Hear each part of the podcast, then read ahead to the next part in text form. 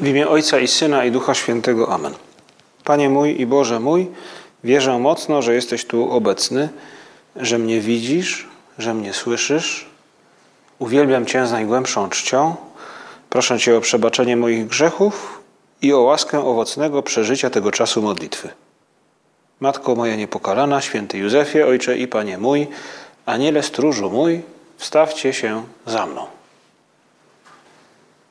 Jest taki film wojenny, który pewnie wszyscy oglądali, chociaż wiele lat już minęło od jego premiery, to jednak jest to film przez wielu uważany za, za wybitny. Szeregowiec Ryan.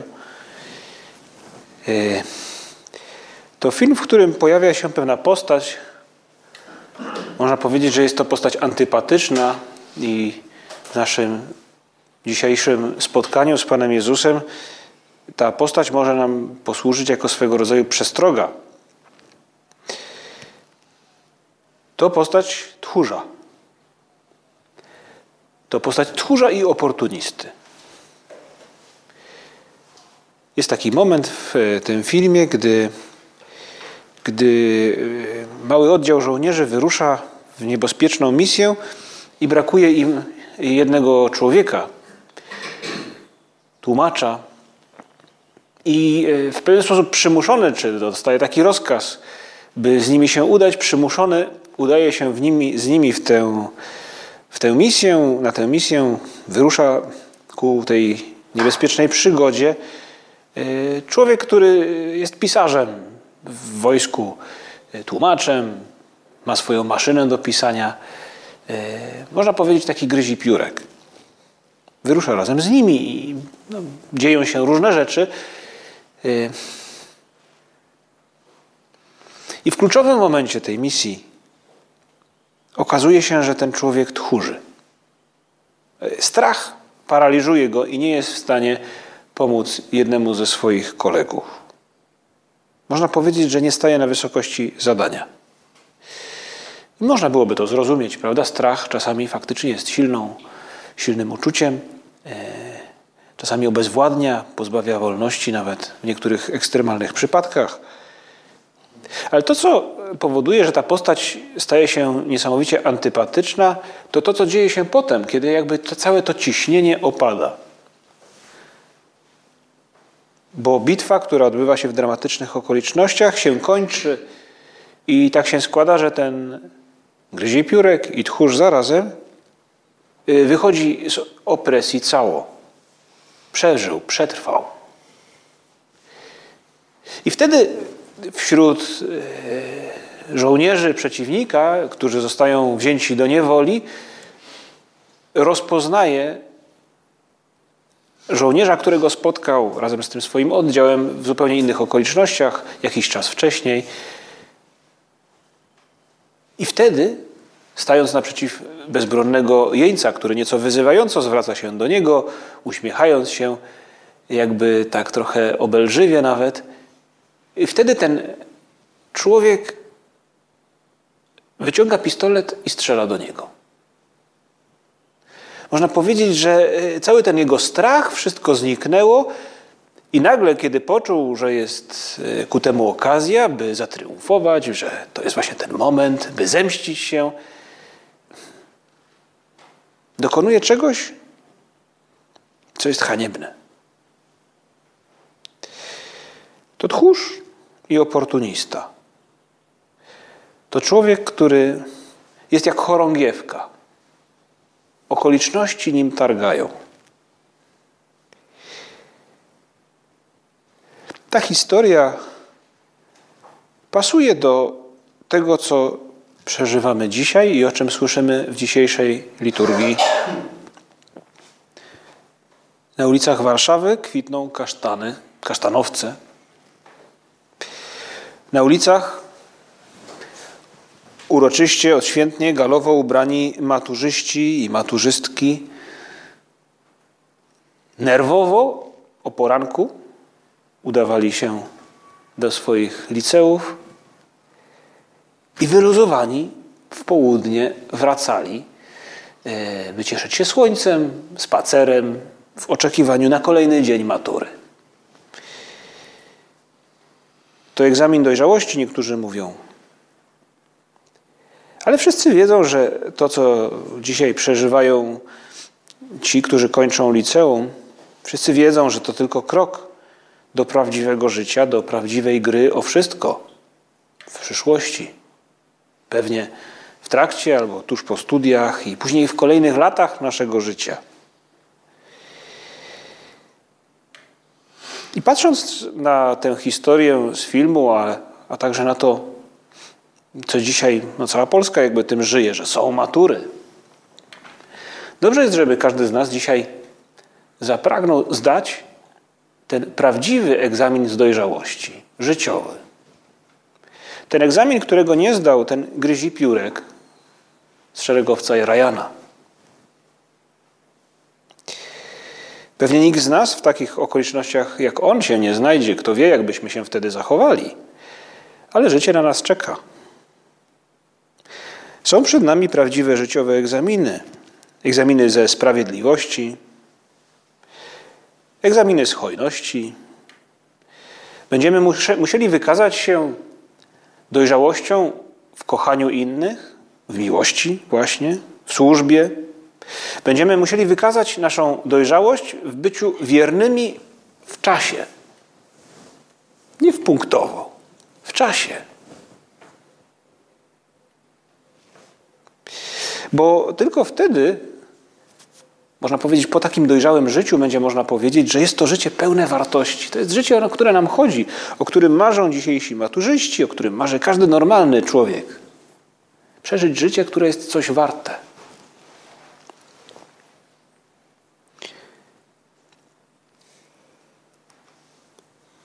Od czasu do czasu, kiedy mam, mam chwilę, e, sięgam ostatnio po po książkę, którą już czytałem wiele lat temu, wracam po prostu do,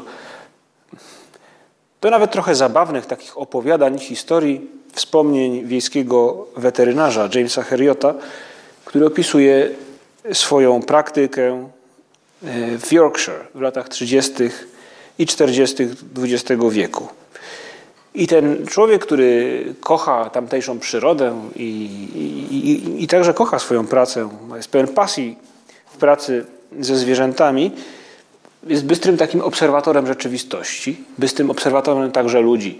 Spotyka różnych farmerów i opisuje w tych różnych opowiadaniach ich losy, konkretne postacie, mniej lub bardziej e, barwne, żywiołowe. E, opisuje dziwaków, opisuje ludzi normalnych. Takie jest życie trochę. I w niektórych z tych swoich opowiadaniach opisuje Y, na zasadzie kontrastu spotkanie ze swoimi klientami, którzy są właśnie farmerami. I niektórzy z nich są kłótliwi i uparci. Można powiedzieć, że są takimi trudnymi klientami.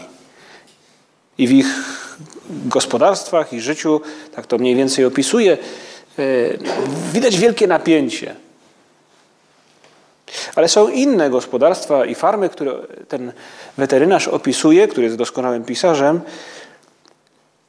to pewna refleksja, którą snuje. Są ludzie, którzy są rodzinni i pracowici. Są ludzie, którzy w pocie czoła e, z wysiłkiem, stawiając czasem wszystko na jedną kartę, budują no, historię swojej rodziny, rozwijają jakąś farmę, którą wykupili e, i stopniowo ją rozwijają. Ale w dodatku część z nich, i to są właśnie te piękne historie, które opisuję, są gotowi zrobić wszystko dla swojej rodziny i relacje pomiędzy dziećmi, a w tym przypadku często jest to ojciec, ale także jego, jego żona, matka tej rodziny, układają się w taki sposób, że ten zmęczony weterynarz, kiedy wraca, i to są już zazwyczaj ostatnie wersy tego rozdziału czy opowiadania, mówi: Nie mam wątpliwości, które życie jest bardziej jakby wartościowe, która historia jest historią wspaniałą, które życie jest piękniejsze. To drugie oczywiście. To jest życie, które warto przeżyć. Bo ci ludzie zdają egzamin z dojrzałości. Te historie o ludzkiej dojrzałości, czy to w filmie, czy w tych, w tych opowiadaniach, e, bądź może w życiu, jeśli, jeśli takowe znamy, mogą nam pomóc dzisiaj rozważyć o dojrzałości, egzaminie dojrzałości, o prawdziwej maturze, którą, którą zdali z wyróżnieniem pierwsi chrześcijanie. W tych dniach wczoraj, dzisiaj, może nie do końca wczoraj, ponieważ wczoraj obchodziliśmy uroczystość Matki Bożej, ale we wtorek trzeciego tygodnia wielkanocnego i dzisiaj w środę liturgia w pewien sposób rozwija e, historię Szczepana, tego męczennika, którego losy opisuje nam, opisują nam dzieje apostolskie. Szczepan został ukamienowany. I dzisiaj słyszeliśmy historię, e, co dzieje się z chrześcijanami, którzy po jego śmierci rozpętało się prześladowanie chrześcijan w Jerozolimie. I e, zarówno sam Szczepan, jak również i jego bracia i siostry w wierze, ci pierwsi chrześcijanie, wykazują się, chociaż w, różnym, w różny sposób, bo, bo nie wszyscy przecież ponoszą męczeństwo, wykazują się niesamowitą dojrzałością. Oni zdają pewien egzamin. W tym dniu wybuchło wielkie prześladowanie w kościele jerozolimskim. Wszyscy z wyjątkiem apostołów rozproszyli się po okolicach Judei i Samarii. Szczepana e, zaś pochowali ludzie pobożni z wielkim żalem, a Szaweł niszczył kościół, wchodząc do domów, porywał mężczyzn i kobiety i wtrącał do więzienia. Ci, którzy się rozproszyli, głosili w drodze słowo. I kolejne dni tego tygodnia opowiadały nam będą w liturgii, czy liturgia będzie nam opowiadała o tym, jak to rozprzestrzenianie się Ewangelii się realizuje. Usłyszymy o, o, o Filipie, jednym z diakonów, który, który nawraca e, poganina Etiopczyka. E, usłyszymy o innych historiach. Usłyszymy także w końcu, po jakimś czasie, także o nawróceniu samego Pawła.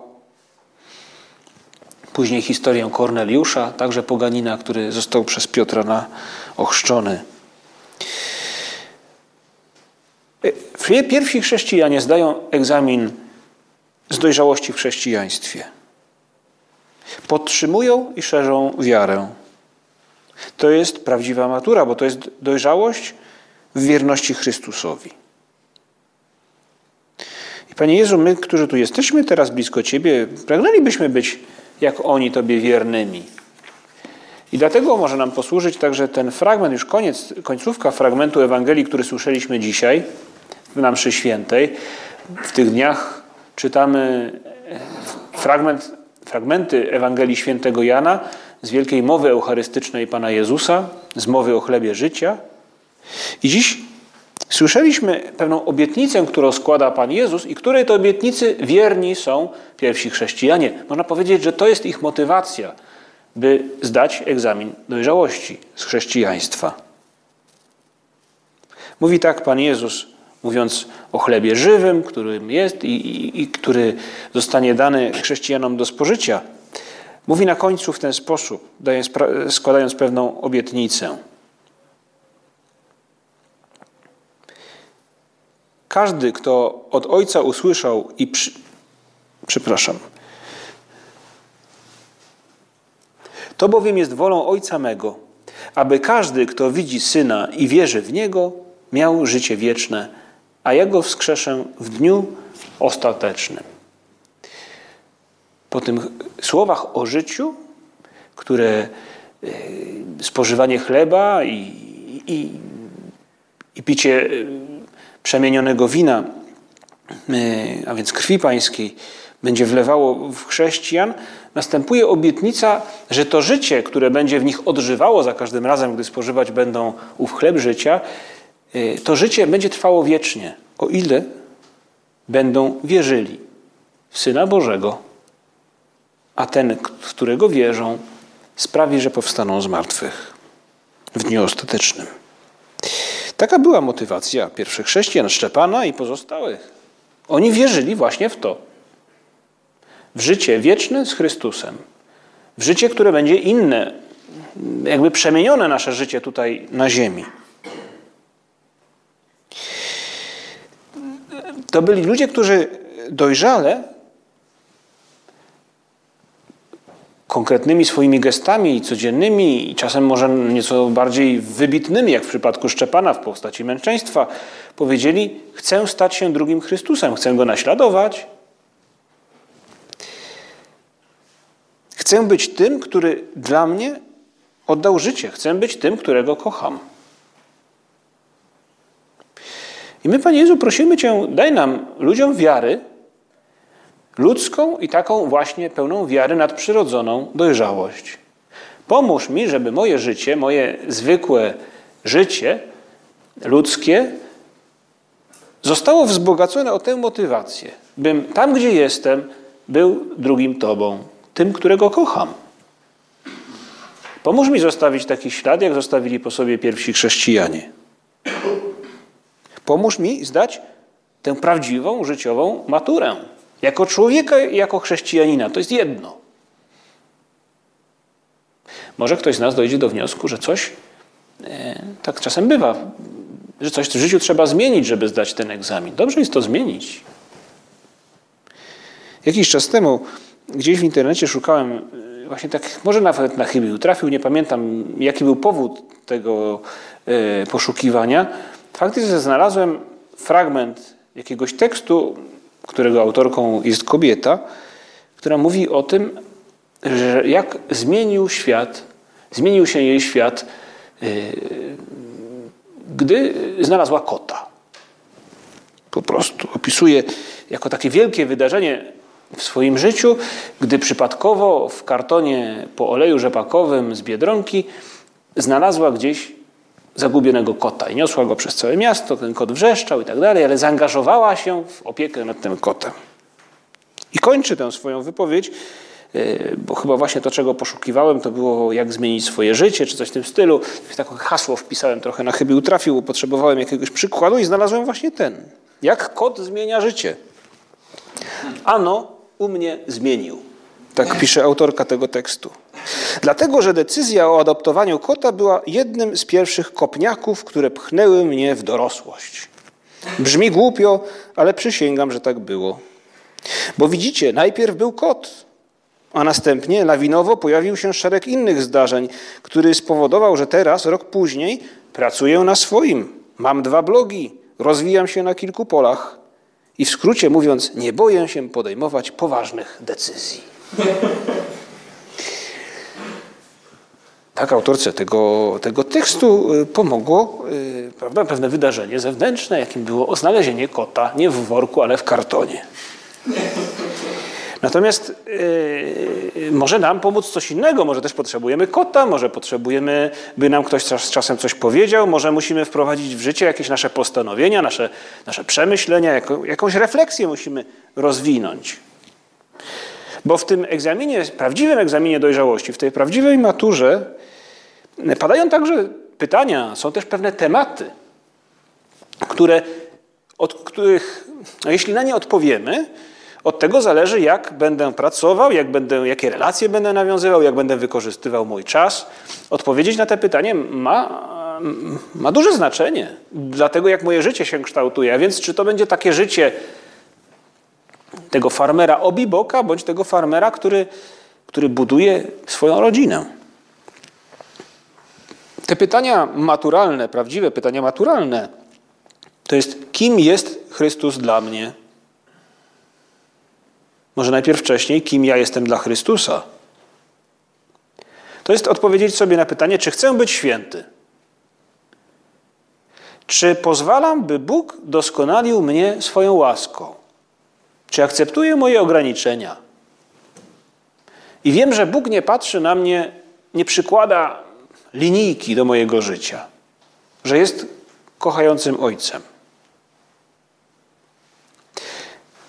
Stając twarzą w twarz z Chrystusem, takim Chrystusem, który oddaje za nas swoje życie, tym Chrystusem, którego znali Szczepan i inni pierwsi chrześcijanie, trudno być taką chorągiewką, oportunistą, jak w tej historii z filmu. Raz tchórzem, a raz niby wielkim bohaterem, podłym, łajdakiem. Trudno być chorągiewką, stając przed Chrystusem, odpowiadając na te pytania. A taka jest właśnie prawdziwa nasza matura życiowa. To egzamin z dojrzałego bycia chrześcijaninem, który nie ogranicza się tylko do spraw pobożności ani do, do, do sakramentów, Odpowiedź na te głębokie pytania ma wielkie znaczenie dla tego właśnie, jak pracuję, jak traktuję innych ludzi, jak służę innym, jak walczę z jakimiś moimi wadami bądź o jakieś pozytywne e, sprawności, własności moje. Nasza odpowiedź na te pytania nie oznacza, że oblewamy tę maturę. Bo odpowiedź może być pozytywna. Ale do tego, by odpowiedzieć na te pytania, potrzebujemy refleksji, modlitwy w ostateczności.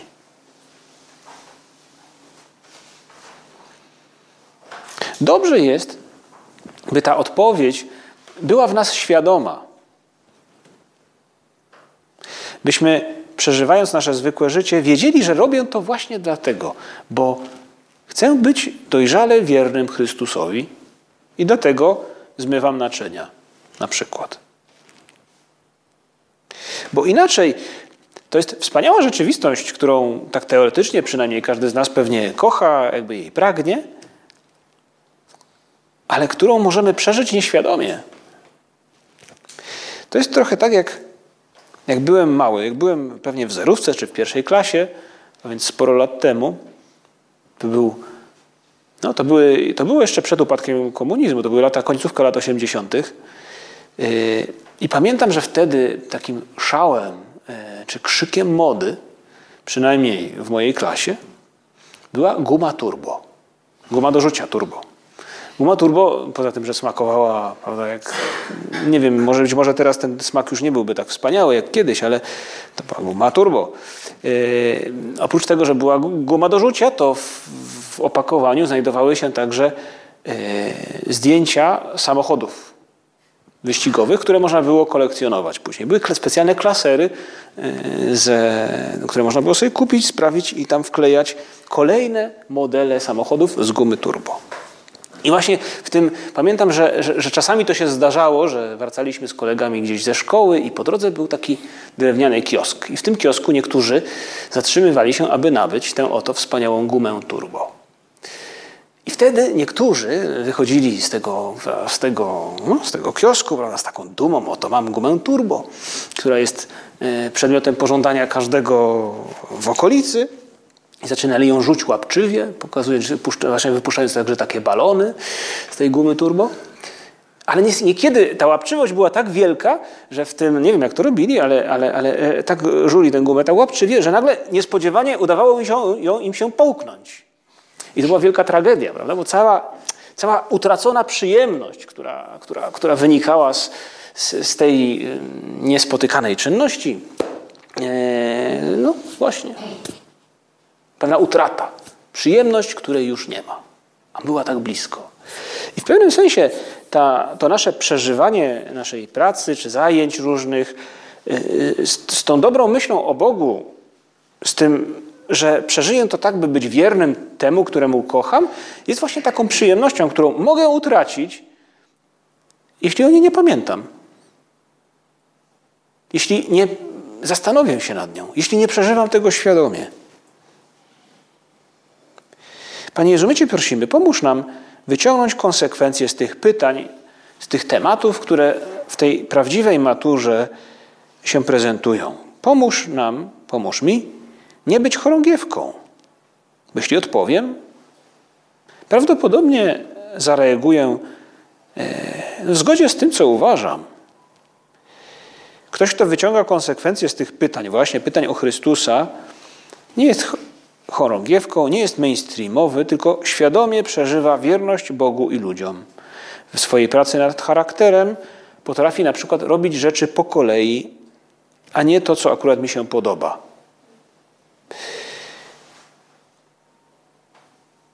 Ktoś, kto odpowiada sobie świadomie na te pytania, potrafi zainteresować się innymi, dopytuje o sprawy innych w rozmowie.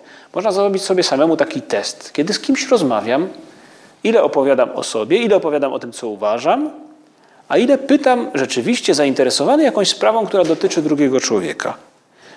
Pan Bóg, Duch Święty czasem podpowiada nam właśnie w ten sposób: zainteresuj się.